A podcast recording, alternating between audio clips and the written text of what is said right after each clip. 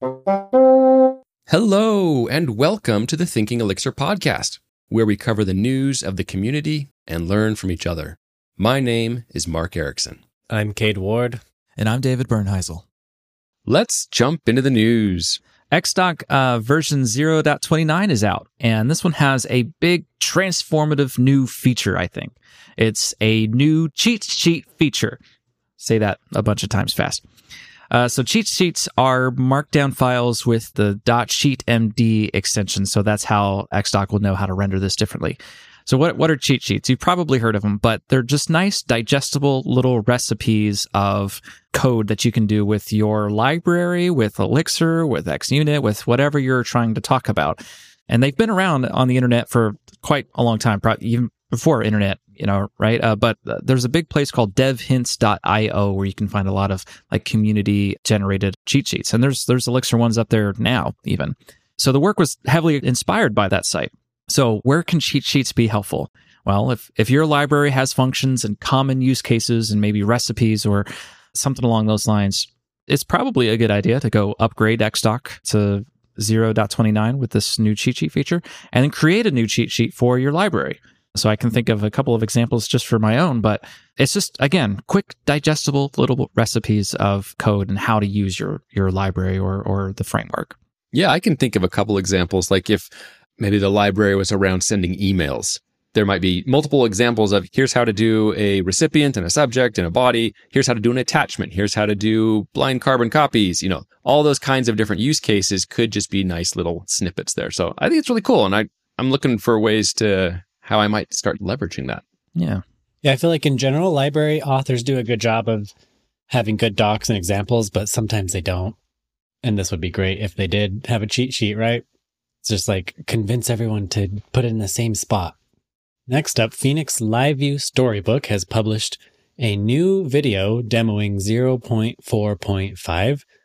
It looks like it's coming along really well, and we're kind of wondering if this is going to be coming in the new release of Phoenix. We'll have to wait and see. Yeah, if you're interested in learning more about the Phoenix Live Storybook project, you can check out episode 117, where we talked a lot more about that. And next up, a GraphQL Smart Cell for Elixir Livebook was developed. This was actually one of the SpawnFest submissions, and this one was done by Michael Crum. It looks really neat. So the SpawnFest GitHub repository has been submitted for the competition. It's a very short window. So really they focused on getting it working and getting that done, like just getting across the finish line. And then they said, now that that's done, they do intend to keep going and add more features. So that'll probably be done as a, a separate repo or something outside of the SpawnFest competition, of course. But that'll be another neat thing. Like if you are in an organization where you use a lot of GraphQL, then having a smart cell that makes it easy to make API calls and assign the results to variables could be really handy. At the time of this recording, we don't yet have the winners announced for SpawnFest, so we're still looking forward to that, and we will certainly share that when we when we learn. All right, next up, the uh, WhatsApp team released a new tree sitter grammar for Erlang.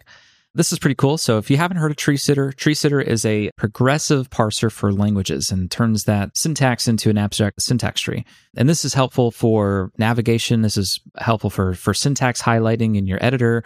I think most editors nowadays use tree sitter except for VS Code because it has its own thing that it does. But tree sitter is, is pretty cool too because uh, tree sitter is also used by GitHub to do code navigation. So this could be seen as a step for GitHub to adopt it and provide those little code jumps if you know what that is. When you're browsing code, Erlang code, or you can do it in Elixir code, if you hover over a function, GitHub will pop up a, window where that function is defined. And so that doesn't exist today for Erlang, and now possibly it can because they have a, a tree sitter grammar. So we got a couple links that show you where, where the tree sitter uh, grammar is, but this is pretty cool. Lots of cool stuff happening out of the WhatsApp team lately. I think they, they've also done the eqWAlizer project for Erlang. So pretty cool. Next up, we saw a tweet of someone talking about a great developer experience they had in Elixir, and we wanted to point it out. If you haven't tried mix hex.outdated, what it does is it gives you a nice little diff view of the version you're on, what the latest version is, and if there if you should update or not, or if there's an update available or not. depending on the pins in your mix.exs file, it will tell you if it's a major and you need to look at it before you do the upgrade, or if it's a patch or a minor and the update is available and should have no breaking changes. We will remind you though that not everybody follows semver, so you should usually just briefly go over that change log before just firing off that update command. But this is a really nice developer experience. Type that command in, see what's available, keep your libraries up to date. I might be wrong here, but I think we have Todd Resudek to, to thank for that feature. So thanks, Todd, for, for doing that. And next up, this is a strange one that came out of Strange Loop. So Strange Loop was a conference that happened recently. It's a developer conference, but there's also designers and everyone. And they recently celebrated the conclusion of the whole Strange Loop conference legacy. And this was the last one. But in this conference, there was an unusual discussion and presentation. It was about LiveView JS, as in the LiveView API that we know on the server, but implemented in JavaScript to run on the server. That that's just kind of like crazy. So, David, you saw this. You're the one who caught this. I'd love to hear more. Like, what what were they doing here? What is this about? Just know what you know about Elixir and Phoenix Live View, right? You write in Elixir, you create your components, you create your live views, and then we know that we have a socket connection that sends updates to you know to the front end and patches patches new new changes and such, right? It's that experience, but it's all implemented in JavaScript. So it runs on Bun or Deno or Node.js, uh, any of those those server side JavaScript runtimes. But it, it was cool because well, it's it's interesting to to see like what I normally see in Elixir, but in JavaScript. So things like functions like handle info, handle event, handle params, mount and render, like all that's in JavaScript. It's just really really interesting. I take this as a sign that like we know the powers of of Elixir, and we know the powers of like this and the simplicity of, of Phoenix and and LiveView. And we've been talking about it for years now at this point, right? So it's just really cool to see that that is not limited to Elixirists like us. JavaScript folks are appreciating this as well, and so they're creating their libraries and they're inspired by the the simple APIs that that LiveView offers. That's just really really cool. The documentation site is also ramping up. It looks quite nice. And, and as we know, one of the main tenets of LiveView.js is that, well, there's a whole lot more JavaScript developers out there in the world than there are Elixir developers. So this is a good thing because LiveView is transformative, you know, for a developer experience. And, you know, we don't want to let language, you know, be a barrier to some folks because whether we like it or not, it is. And there's just simply more JavaScript folks out there. That's pretty cool to really see how Phoenix and LiveView is inspiring the rest of the developer community. Yeah, what I thought was crazy about this is they have this like on their website. It's JavaScript developers liking the API, wanting to use this, but they don't want to do the JavaScript in the browser. So, like, their selling point is no client side routing or state management, no REST or GraphQL APIs, all none of all that stuff, which you know we've been appreciating when you get rid of the SPA they're still going with the idea like we don't want the spa because there's a lot of benefits to dropping that, but we still want to use JavaScript. And they're trying to use LiveView to do it. So I guess my only concern is the name LiveView.js might be a little confusing. That someone might think that this is somehow related to LiveView in Elixir. And if I'm looking for LiveView and I want to do something with JS, I'm going to be taken there. That's my only concern, I guess. Yeah, all, all my Google foo is about to get screwed up, I think. And and then another thing to you know to mention, uh, and I'm sure that they'll figure figure things out. But w- we know that Elixir is awesome because it's built upon Erlang, which has the OTP platform. I don't know how they're going to cover those gaps with with JavaScript. I'm not saying it's not possible. It's just that I think that I think that'll be tough to to have that resilience, you know, that that fault tolerance that we're used to. So I'm curious to see how LiveView.js is going to um, uh, take care of those those issues. And last up in the news, Kip Cox shared a new fun weekend project creation. So we know Kip from Tempo and from CLDR. He also has a library called Image. Real simple, just just image. This library connects with a Rust library, I think called the or not Rust necessarily. It's it's a VIPS. It's not, it's the other big image processing library. Uh, usually it's ImageMagick, but this one is VIPS, which is usually faster and smaller. Anyway, the fun weekend project part is that he he added a new meme function. Mm-hmm. So you, you literally just pass it an image called .meme on it, right? and you pass in your text and it and it generates the the meme format for you. So that's pretty fun. And it's inspired me now to implement a meme function in all my libraries. Just to have some fun with it. Anyway it's pretty cool because uh, it's not just purely you know make for for for fun. It's actually a good showcase of uh, his image library just doing simple transformations right? Take an image and do some uh, chroma keying now. You can remove like a green screen background kind of thing. You can overlay that on an, on an image. Now you can add text like meme style on top of it. Anyway it's just a good bit fun and we love kip. So Pretty cool library. Go check it out. And that's it for the news. This episode is brought to you by Fly.io. You know, LiveView has been a game changer for how we build interactive web applications. When you deploy your application physically closer to your users, the experience is even better. That's what Fly.io lets you do. Easily deploy your apps around the world like people do with CDNs. What's more, Elixir and Fly.io feel like they were made for each other. It's so easy to set up clustered applications across data centers. Fly.io has over 20 regions around the world ready for your app. The secure WireGuard network means you can securely do cross region pub sub with Phoenix.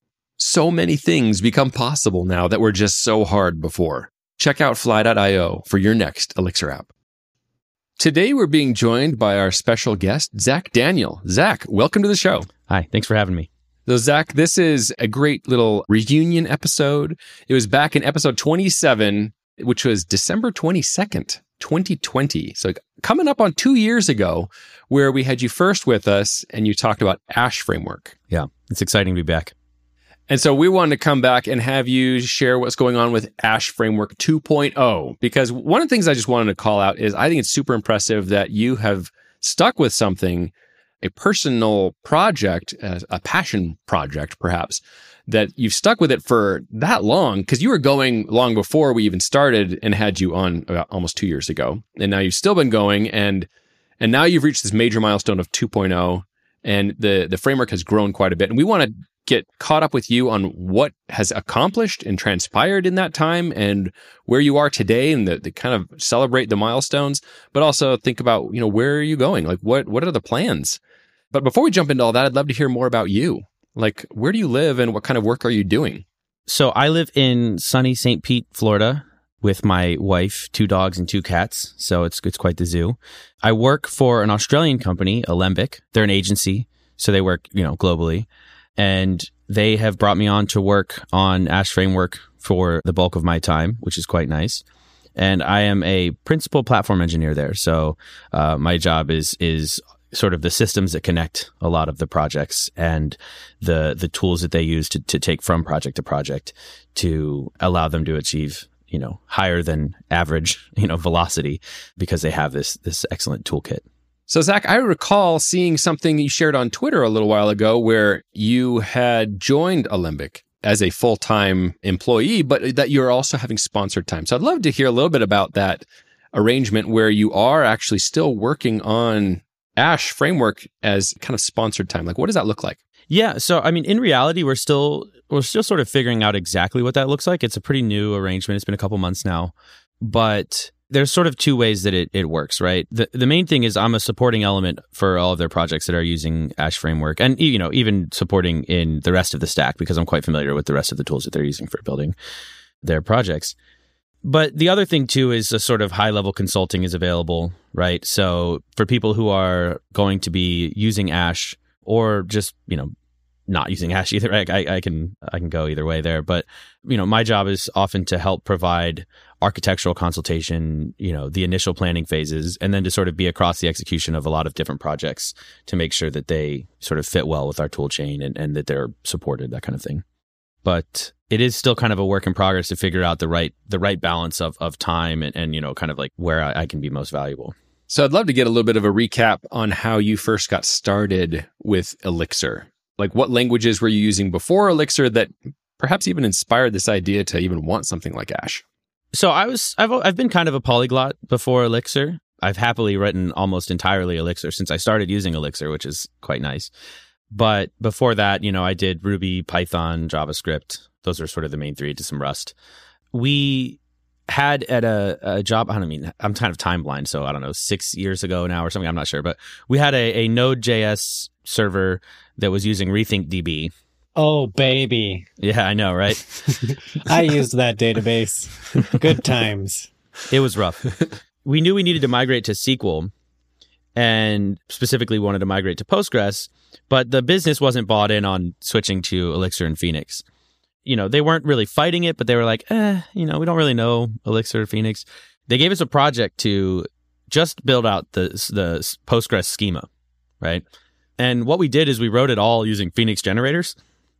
So we just had an API for this schema like automatically and you know most of what they were doing rel- mapped pretty much straight to sort of crud stuff right like it was a very smart front end very relatively straightforward back end and so we we accomplished the task in less time than it would have taken if we just like written or maybe equal time if we had just written a bunch of SQL statements. But we also had an API and we're like hey you know we could just use this as a kicking off point for actually switching to uh, Phoenix and Elixir. And it worked. So they they bought in and and we kind of did the switch over.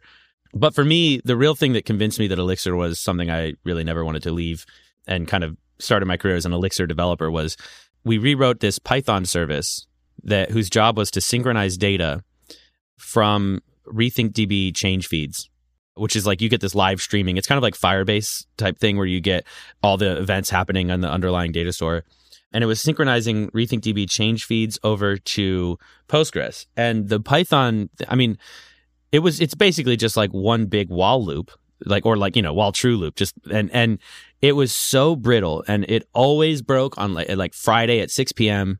And it was just it was the worst thing I ever made. And we switched to Elixir. The first gen servers I ever wrote was for this project, and I felt quite guided, right? Like even though I was still learning about process linking and all these other things, and I was still able to sort of muddle my way through to get a, an implementation where every table was a individual gen server, right? And it would link to tables that it had a foreign key to, right? Because there's no foreign keys in RethinkDB, so that was one of our big problems. Is like, uh oh, you know, th- that thing doesn't actually exist. You can't put it in Postgres, right? And so it would link to the things that had a foreign key to, or kind of the other way around, things that had a foreign key to you, and then you'd start them when you were up to present day with your data, right? And so what was really great is if one of them crashed or something like that, things that would reference them would also go down until that one had got back up and synchronized its data. And honestly, I, I don't know if we ever had an issue with that. Like it just eh, whatever did go wrong, it just kind of it figured itself out, spun itself back up and and and moved on. And I was in love like from that moment on. It was a, it was a pretty big moment. That's cool. The whole self healing aspect of of systems is something that I think I think that's one of the reasons why Elixir seems to be adopted by people as a second, third, or fourth language is because they've gone through these other experiences and they realize I really value resilience and the ability to heal in my systems. And if I don't have to figure out how to do all of that and I can just lean on something that does it, man, that saves me so much hassle.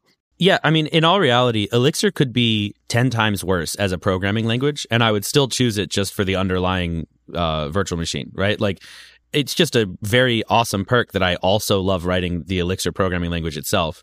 I don't know. I would write like assembly if I had the same runtime guarantees in doing so that I get, you know, with the Beam VM. well, I'm just happy to hear a fellow person using RethinkDB. It just makes me happy deep down to share that experience with someone. Shared trauma.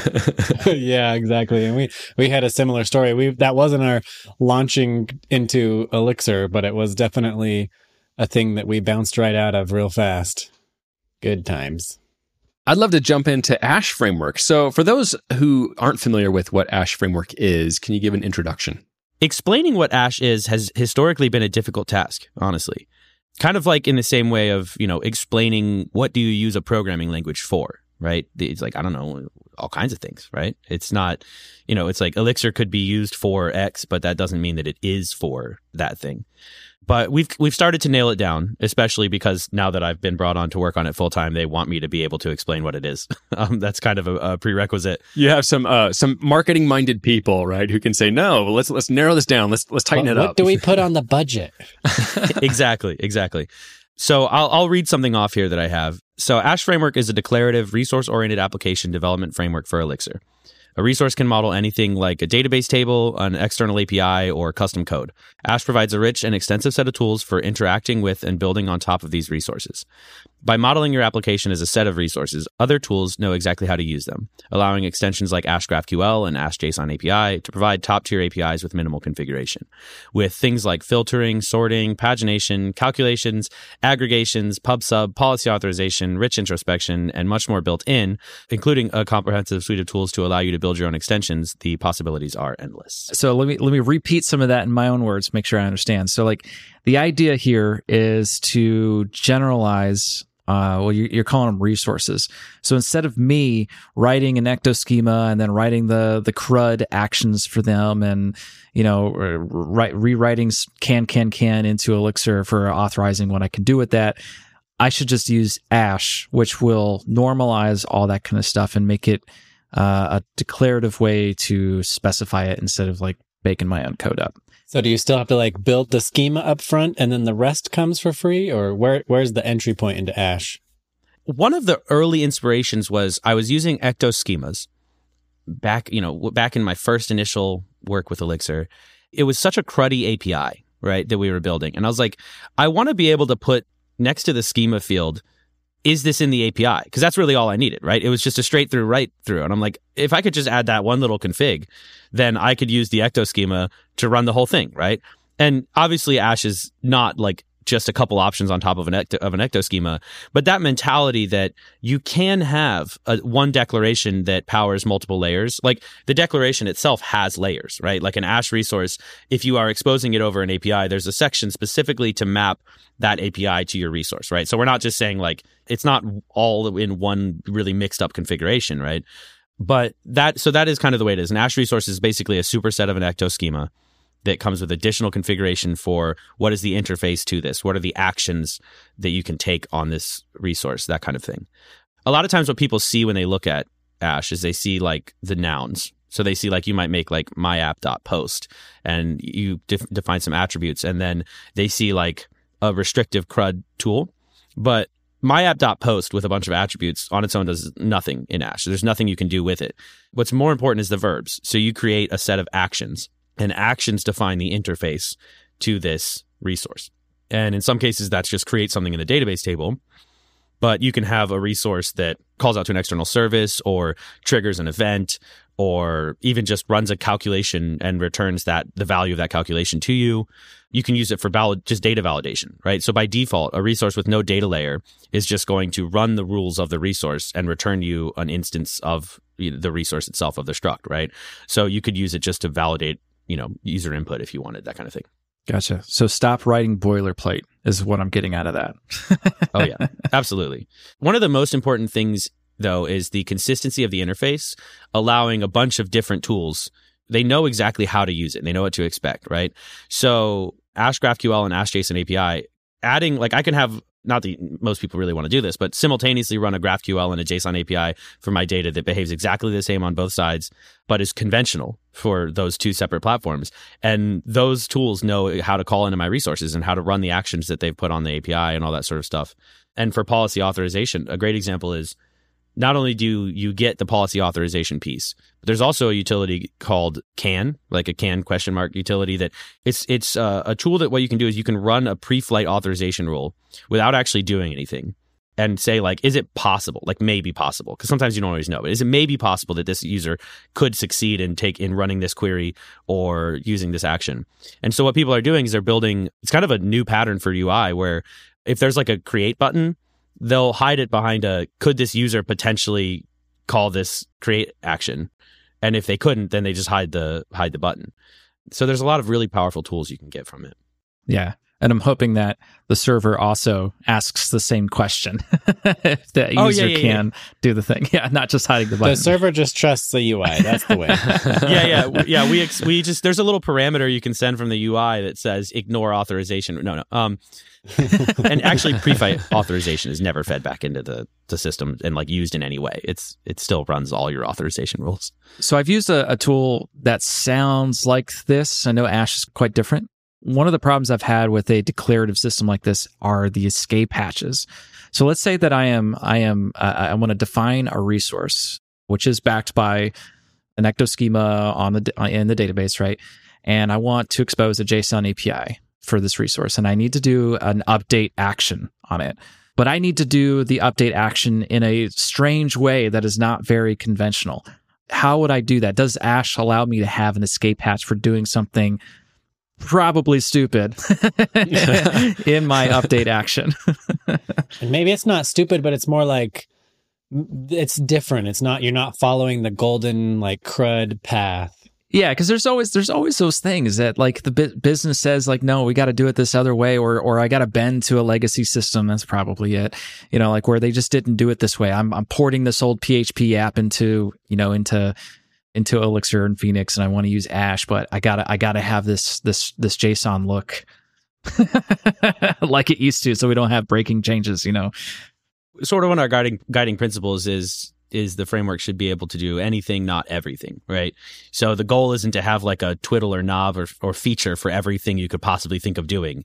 It should have avenues to uh, accomplish those things, that, whatever is custom to you. And everybody's app is a snowflake. Otherwise, you wouldn't be making it. Like if it worked exactly like a different app, and and if it was if it did everything that like I could possibly have predicted an app might do, then it's unlikely that you really need to make that app, right? like, so you know, there's a lot of different escape hatches for something like that specifically, right? The basic thing is that an action you have a bunch of ways to to run custom code. So like if you have an update action and it's called like maybe it calls out to an external service to get the data that it's going to use for an update. And then maybe it would decide to actually create something instead of updating that and return the thing it created, right? Almost like a reverse upsert, you know, like an update that might actually be a create. And so what you have is an action has essentially like a plug like structure. And so you attach what's called a change, and that module takes an Ash change set and and like the options that you configured. And you you can do anything you want right? You can do something you can add before hooks and after hooks to the change set to do things after with the result of the action or to intercept before it happens. And so that's like the basic way that most people are adding like custom behavior is is like that. But then you also have the option to mark an action as manual. And a manual action has some requirements. You you have to put a, spec- a change on it that runs an after action hook that will actually produce the results. So the after action hook is like, okay, the change set worked. Like, there's no validation errors on the change set. Now do something with this change set. Because after all, it's still a framework. It still has to go back into your into the Ash code, right? Exactly. So that's like the high, the one level up of escape hatch is like I'm going to just take control of this whole action. I don't want to try to compose change modules or plugs or whatever. I'm just just let me do this, right?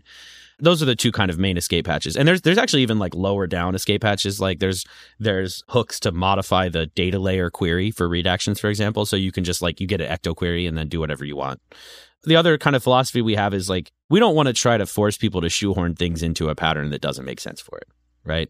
So like things keep working if you create like if you have a resource, you, it's also an ecto schema. It's like we also we define an ecto schema for that resource. So if you just want to like repo.insert like you can do that. It's not nothing's. It's not going to break anything that Ash does.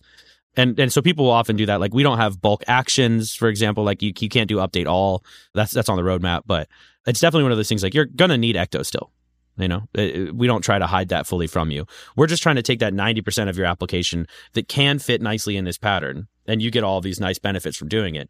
And then the rest, you know, you have Elixir. It's the reason it's not like a no code platform or something, or like a low code platform that I'm trying to like that I that like is hosted or you know I mean it's it's it's running as a, a library inside of Elixir so that you can do whatever you want to do. Well, that that sounds a lot better than the plat the the stuff I was using before. Yeah, I, I would always get super frustrated. Like the, the escape hatches were just inflexible or non-existent but you're right. Like there's 90% of your app, which is going to be mostly the same kind of stuff. I literally have to copy and paste so much of my code from app to app to app to app because it does a lot of the same stuff. It's just different domains, different contexts, but you know, I still have to still I still do a JSON, you know, API. I still have to do like the simple CRUD actions, that kind of stuff. And so, yeah, Ash sounds like a good way to uh, remove that boilerplate. It still allow me to extend it to do crazy, sometimes stupid, sometimes legacy things. so, Zach, if people go check out the Ash Framework README and they're looking at examples of like, what is my code going to look like? one of the things that they're going to see that, you know, I, I see when I look at it is this talk about the, the resource way of modeling data.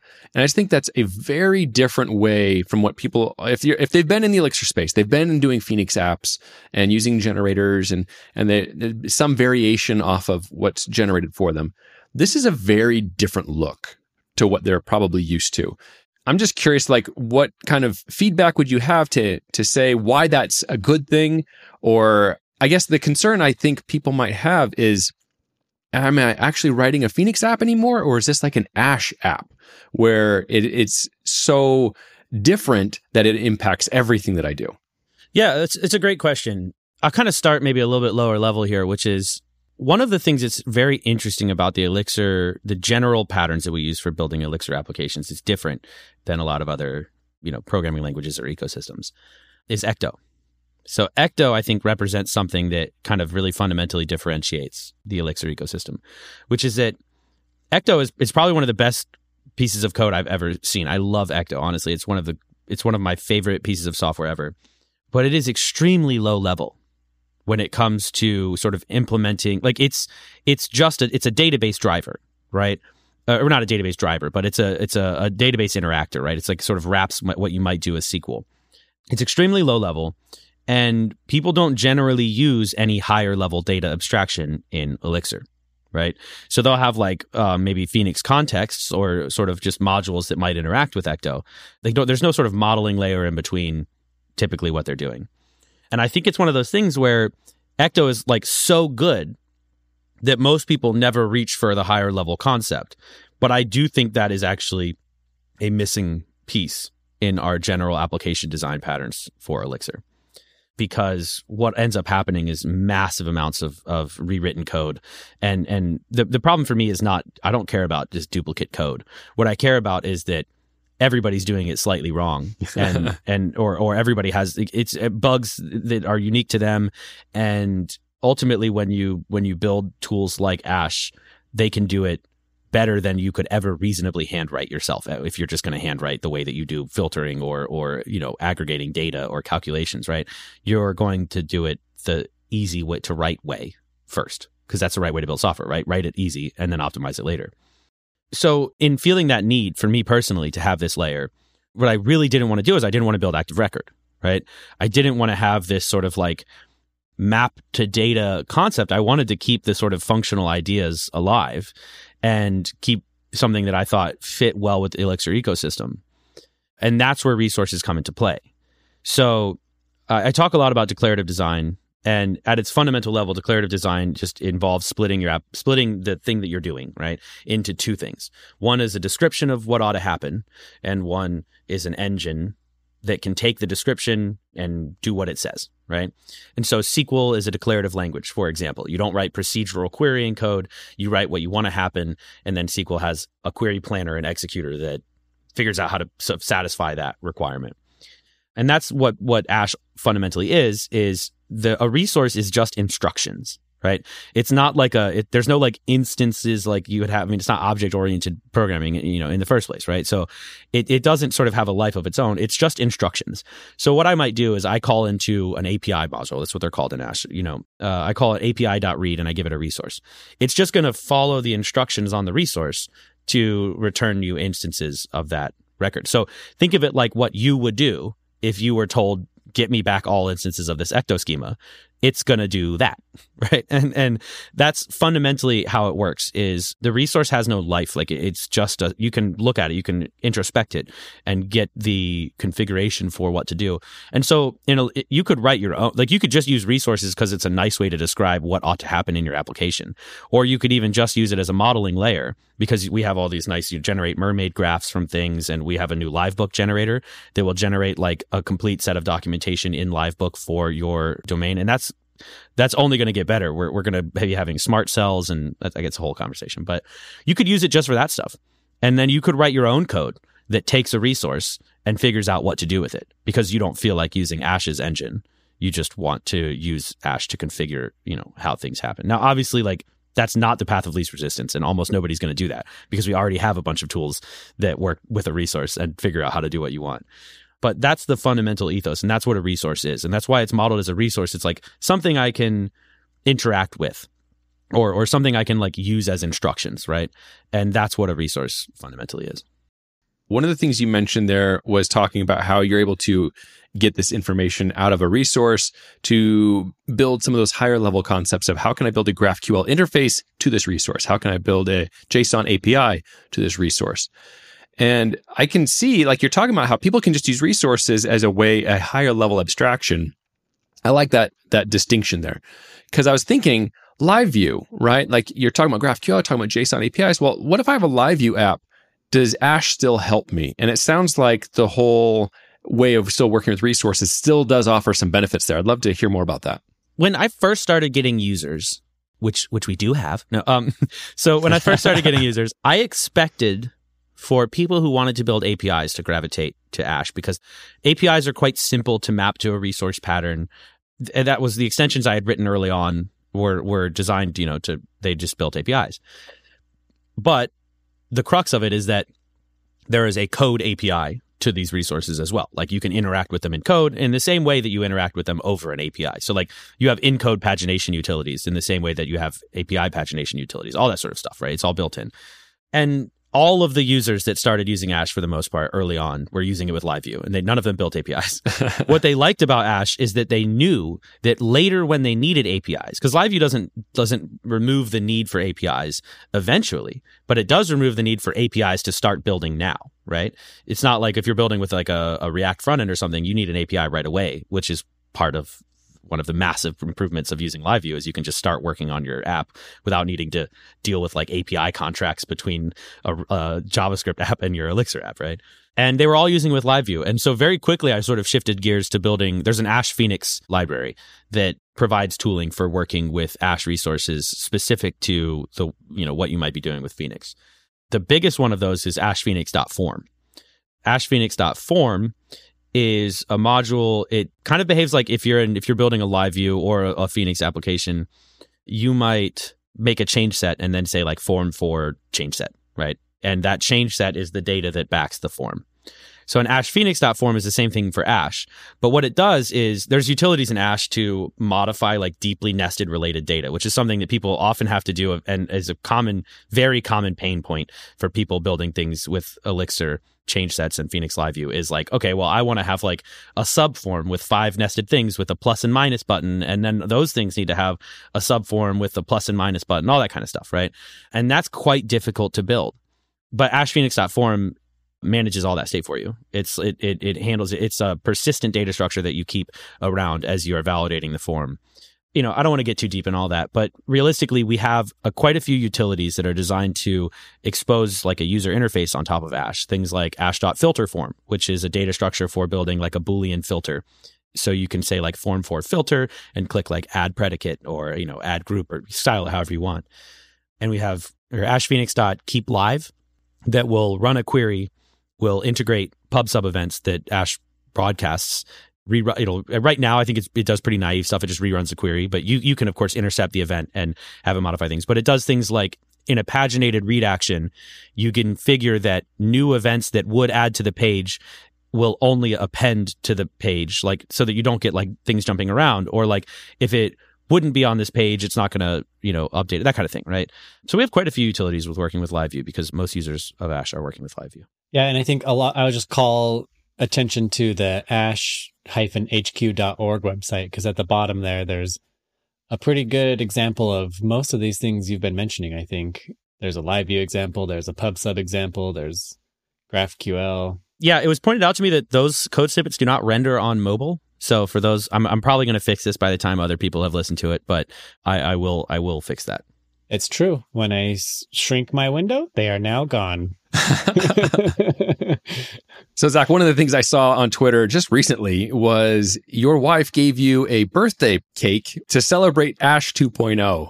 I love it when our, our non technical partners uh, get involved and at least understanding something that's significant to us. And even if it's very esoteric, very, very geeky, but I thought that was a great, uh, great thing. I loved it she she might be technical. Who knows? But the uh,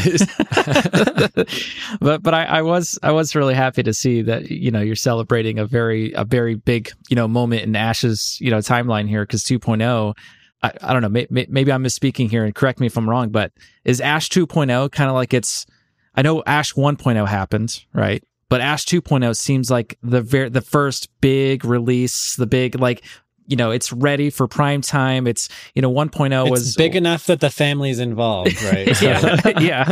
You are correct. I'll tell you about V1 actually, real quick. 1.0 was an accident. What happened is I just accidentally released 1.0 when I was I used a tool to like figure out the next version and there was a bug in that tool. It's actually my tool that I wrote, so I had to fix that bug later so nobody else got it. But I just I ran it and then I pushed and it deployed 1.0. I think there's like a 24 hour limit on revoking packages. And uh, I asked the Hex team like 28 hours later if if we could remove this package, and they said no. that package was always on the top of the list, even though there were like you know because even if I had revoked it because it was 1.0, so it always you know, and I was like, well, I guess I guess we're 1.0 now. Uh, so w- we rolled forward. I had a, I had a, a message at the top of the README for a long time that said, "I know it's 1.0, but it's still beta."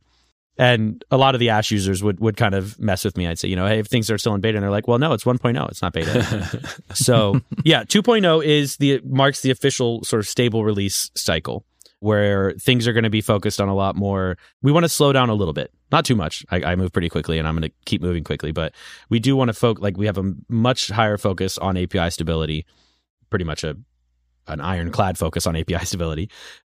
For me, it's kind of interesting because most users of Ash have been on the release candidates for 2.0 for like multiple months. And so it's when, you know, the question came up of like, what's new in 2.0, which is, you know, something that we want to talk about. And I, uh, I'm, I had to like go back. I'm like, none, cause none of it's new for my users. Like the ones that were already bleeding edge, they've all been using this stuff. Like they're all on main, right? In, in 2.0, we have, uh, Ash HQ, which is, which is huge. And it's, it's only going to continue to improve. It's basically a sort of stand in for hex docs that works across multiple packages. So all of the Ash packages and all of any new package that we add will show up there and be automatically indexed and, and you can select your versions and view the documentation as a sort of whole only for all the versions of each package that you use. So you can sort of customize it. And along with that is tons of handwritten long form prose about why things are the way they are, how they work. If you like, there's there's guides on things from like pagination to monitoring to you know ha- all sorts of topical stuff, as well as revamped getting started guides.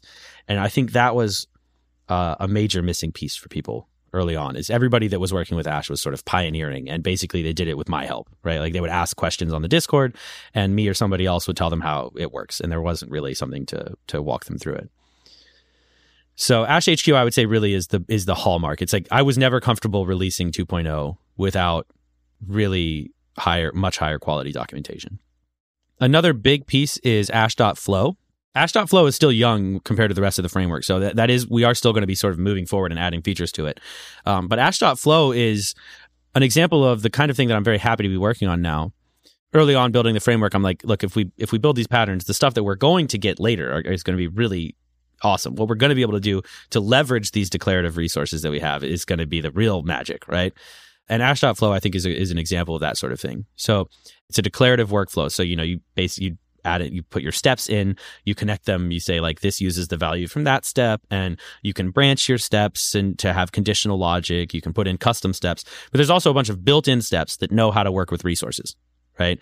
So if you say like this step creates a post, it you just have to provide the input and it knows exactly how to how to use that that resource to create one of them.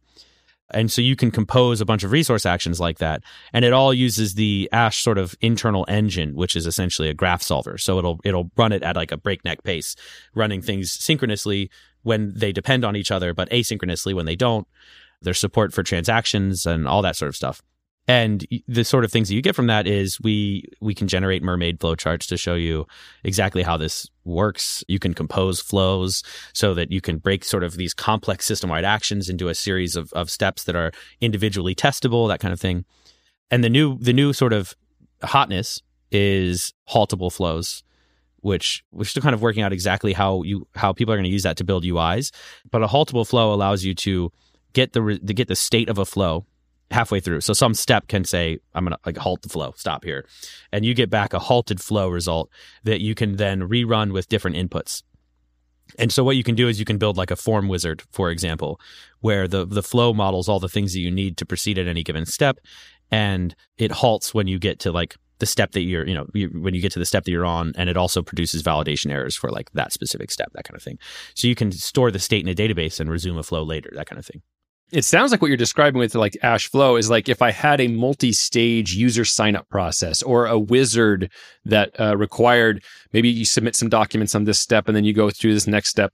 It's like it sounds like it's something like that. Is that right? Yeah, that's that's one of the ways you can use it. If you use halting flows, you can also just model for instance, in Ash HQ, the search is an ash.flow.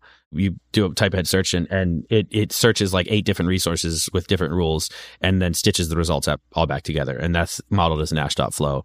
It didn't really have to be, honestly. Like th- that could be one, like uh, just a set of queries, but but I wanted to, you know, Ash HQ is kind of an example for other people. So I used uh, ash.flow for that. So yeah, you can use it just sort of to model like something that needs to have it has pluggable executors. So the idea is that eventually there'll be like an oban executor that will like run the steps as oban tasks or uh, that kind of thing.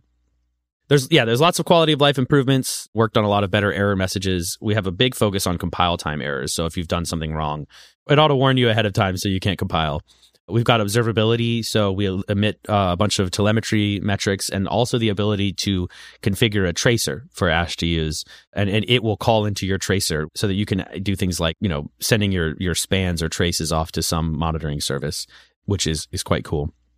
I Improved a lot of the querying and expressions language. One of the things in Ash that I think consistently people don't realize is probably one of the coolest things until later in, later on is we have what uh, what I would call a portable expression syntax which kind of works the same way you might use ecto. You say like, you know, from foo in bar, and then you have like a expression syntax to represent your where clauses and things like that.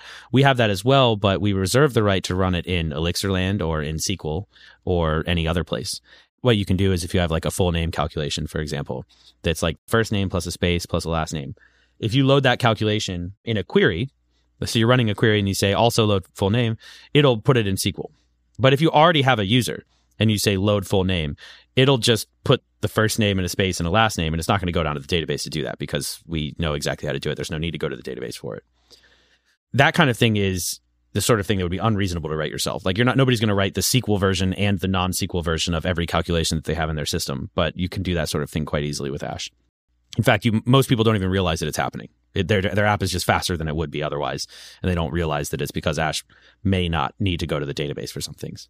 We've already talked about authorization improvements, but ultimately the, the last thing is just API stability. Tons of bug fixes and, and improvements and, and reliable APIs. Lots of cool stuff, but overall, going back to your original story, the 2.0 is the new 1.0.